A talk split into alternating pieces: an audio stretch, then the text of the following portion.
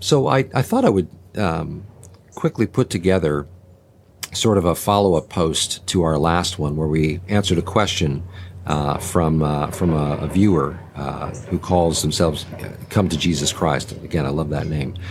Um, but um, we talked about the indwelling work of the Holy Spirit. Um, uh, we talked about evangelism, those kinds of things.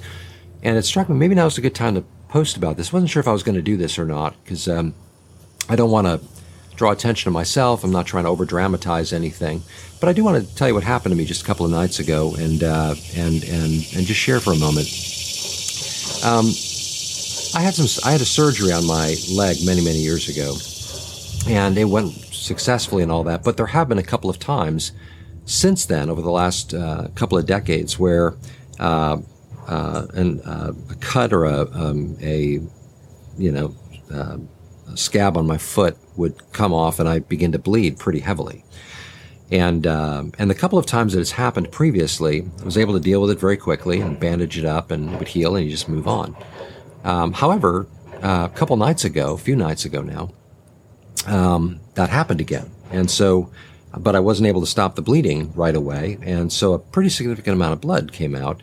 And, uh, but I did eventually get it stopped. My wife and daughter jumped in and, and, uh, you know, we got it dealt with and everything. Uh, well enough where I just thought, okay, well, here, just another episode, it's done. Well, about six, you know, just, but, but to be safe, I, uh, taped it up really good and I kind of, uh, wrapped it up so that, it, you know, if it started to bleed overnight, it wouldn't bleed on the bed or anything like that. Well, I woke up in the morning and realized that I'd bled right through the bandaging and the sock and the, the plastic I'd put around it and all that, and it it was bleeding very very heavily. And so I went back into the washroom and started to deal with it again, but I couldn't really get it to stop. And so it got to a point where I, at that point, had lost more blood than I had the night before and uh, started to get a little lightheaded. So uh, we decided better go into the you know to the medical center uh, up the road and and uh, have it looked at. And so we did. We got down there and and um, as uh, you know, I asked my wife to drop me off the door so she could go park, and I would just go run in and all that kind of thing rather than walking in from the parking lot and all. So uh, as I made my way to the desk to check in, and I'm standing at the desk ready to sign in, I got lightheaded and, and began to pass out. And uh, my wife happened to walk up at that point, and there's a wheelchair right there, so got in it. They brought me to the room and and uh, got me up on a bed, and they took a look at it. And of course, when they cut the sock off and everything was just drenched in blood, it just looked, you know, tried to warn them about it. Said it's going to be really messy and the whole nine yards. And so they uh, took a look at it. Doctor came in, correctly bandaged it up and everything, and and um, and um, so as I'm sitting there after all this is done and talking to my wife who's there with me and um, as we're talking about it, I, I just, you know, it occurred to me that I, I wasn't really concerned about it during much of the whole thing and was able to stay pretty calm about it and, and was able to kind of explain to my wife and daughter what I needed and, and, and, you know, able to get myself down to the car and we were able to kind of just calmly move through this thing. Um, and uh, and here's where again I don't want to make this sound over dramatic. Uh, it was it was a bigger deal than it ever had previously been, and, and as it turned out, uh, and I'm no doctor, but but going online to kind of get a sense of you know based on the symptoms I had been experiencing, how much blood I might have lost, it looked like it could have been somewhere a little over 10%, maybe 15%. So that's not enough to die or anything like that, and, and at no point did I think I was going to. So again, I'm I'm not trying to make a bigger thing of it than it was. But in the course of it, and especially as I was talking to my wife about it, sitting there waiting for, you know, just, you know, time to pass and this thing to get resolved, um, you know, it occurred to me that, that I was able to stay pretty calm throughout it. And I began to think about why. And it occurred to me that it, that I wasn't worried that even if it had gone farther to the point where it could have become legitimately life threatening, uh, it occurred to me that I, I just I knew where I was going if something did go wrong. If for some reason they couldn't stop the bleeding and there was just no reason, uh, it just wasn't going to stop. It, it, just it dawned on me that you know this I know where I'm going. Um, now again, it wasn't a near death experience. I wasn't like on the cusp of going, but it was a worse situation than I generally had experienced, and it was enough to get me thinking about it a little bit. And I was reminded of the passage um, in uh, 1 John, and I wanted to read it here in concert with this. 1 John 5:13. These things I have written to you, these things in this letter, um, all about encouraging them in their faith and knowing their place in Christ and all of this. he says, These things I've written to you who believe in the name of the Son of God, that you may know that you have eternal life, and that you may continue to believe in the name of the Son of God. In other words, encouraging them. Actually, some of the early passages uh, uh, don't include the rest of that verse, but even if they are original, the idea here is just encouraging them to stand in that which they know to be true. In other words, we're writing to you who believe in the name of the Son of God, that you may have the confidence and understand that you belong to Him that you are in Christ. And this is what the letter has been about up to this point. And so in summation, he's saying we're writing this for this reason, that you would have confidence in knowing who you belong to. Uh, you know, when, when I, when someone, myself or anyone else says, I know where I'm going when I die, I have absolute assurance that I will stand in the presence of God when I die. And I won't have to be afraid or ashamed or worrying that in that moment he's going to just sort of blast me away into hell or some kind of thing like this, but rather instead, it will be a joyous, greatest relief imaginable kind of a situation to walk into the presence of God, to open my eyes in eternity in the arms of Christ, in the presence of the Father, um, and, and to know that that's the way it's going to be. Uh, and people would hear that and say, or might hear that. You might be listening or watching this now saying, well, that just sounds really arrogant. I don't know if I'm comfortable saying that kind of thing. Uh, or maybe you just flat out think that's just really cocky thing to say. Uh, well, the reason it's not is because I understand why it's true. Uh, it's not true because I was a good person. Uh, it's not true because I did some amazing feat of faith. You know, I passed a test of faith and therefore I'm worthy now to stand in the presence of God. There's, there's actually nothing resembling that. There's no reason that fits into that category at all that is where my hope and peace is found. But rather instead, it's completely based on what Jesus did for me. The finished work of Christ on the cross, his burial, his resurrection. The fact that he who knew no sin became sin on my behalf at the cross. Christ is who is in view here, the one who took my sin upon himself at the cross and who made me the righteousness of God in him. Um, it is he who, and John says this earlier in the same letter, that he is our propitiation Jesus himself is the one who stands as the one who satisfies the righteous indignation and anger of God against sin. Uh, and he did that and took that that holy gaze uh, upon my unholiness off of me and took it upon himself in my stead. It was to- it would be totally fair and right for God to send me away forever. It's I I you know, at this point, I can say I've been a Christian longer than I haven't been a Christian.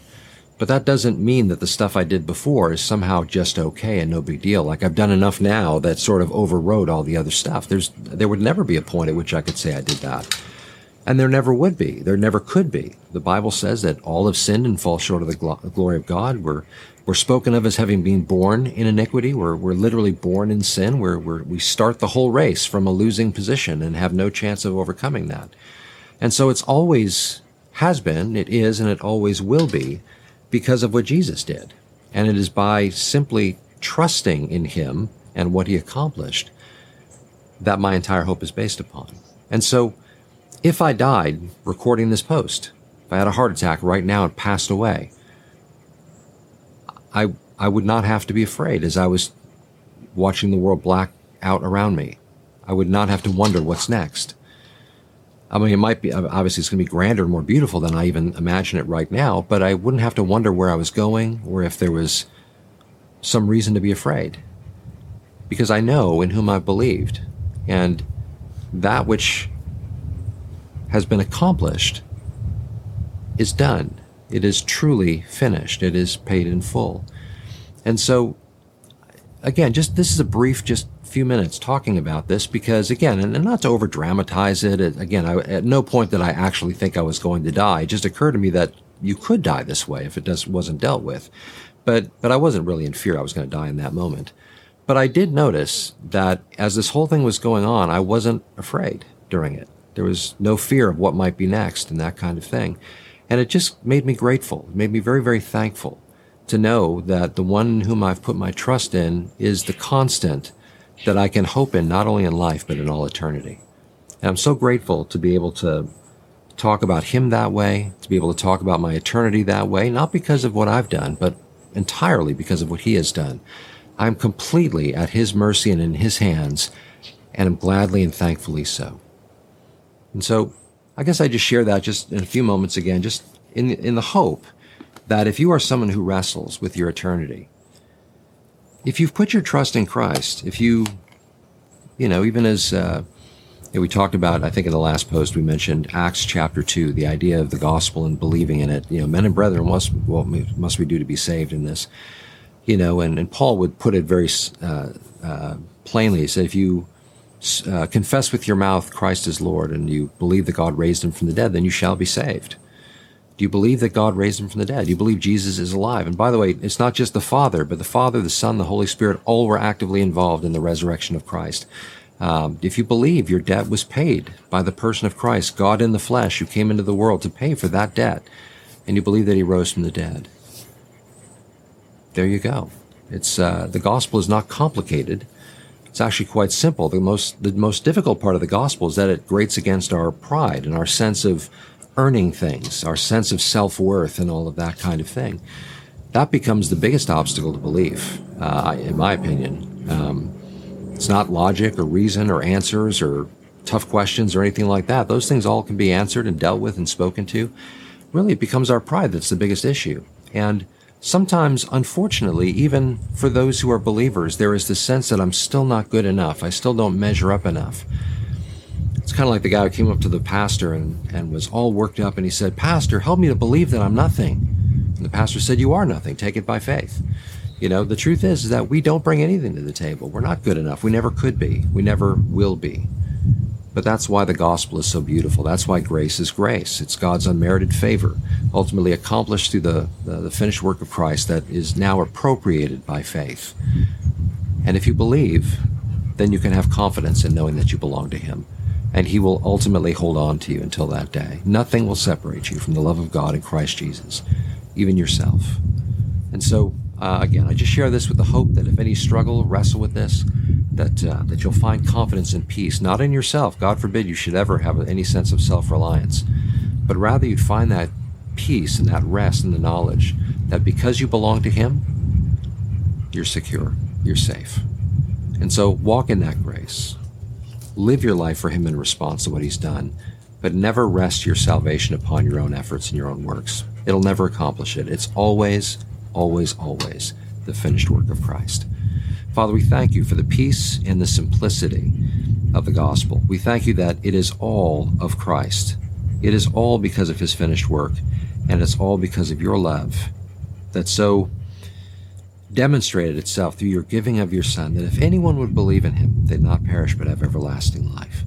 We thank you that we can rest in the knowledge that once we come to believe, we're yours forever, and nothing will change that. Nothing will separate us from you. So, Father, I pray for any who are wrestling with this right now that, Lord, they would experience your peace. Never arrogant, never cocky, but thankful, grateful that, like invited guests, we've been invited to come before the throne of grace. We have access to the Father. We have access to the throne room. We can come beyond the veil and we can die in the hope and knowledge, the living hope, the assured hope that we will wake up in your presence. Father, we thank you and bless you for that and pray that that would affect the way that we think about our lives now, the way we uh, find rest and peace in our relationship with you. Uh, Lord, all of these things, all wrapped up in the beauty of our living hope in Christ Jesus. Thank you, Father. We love you and thank you. And um, just lift up our hands in praise in Jesus' name. Amen.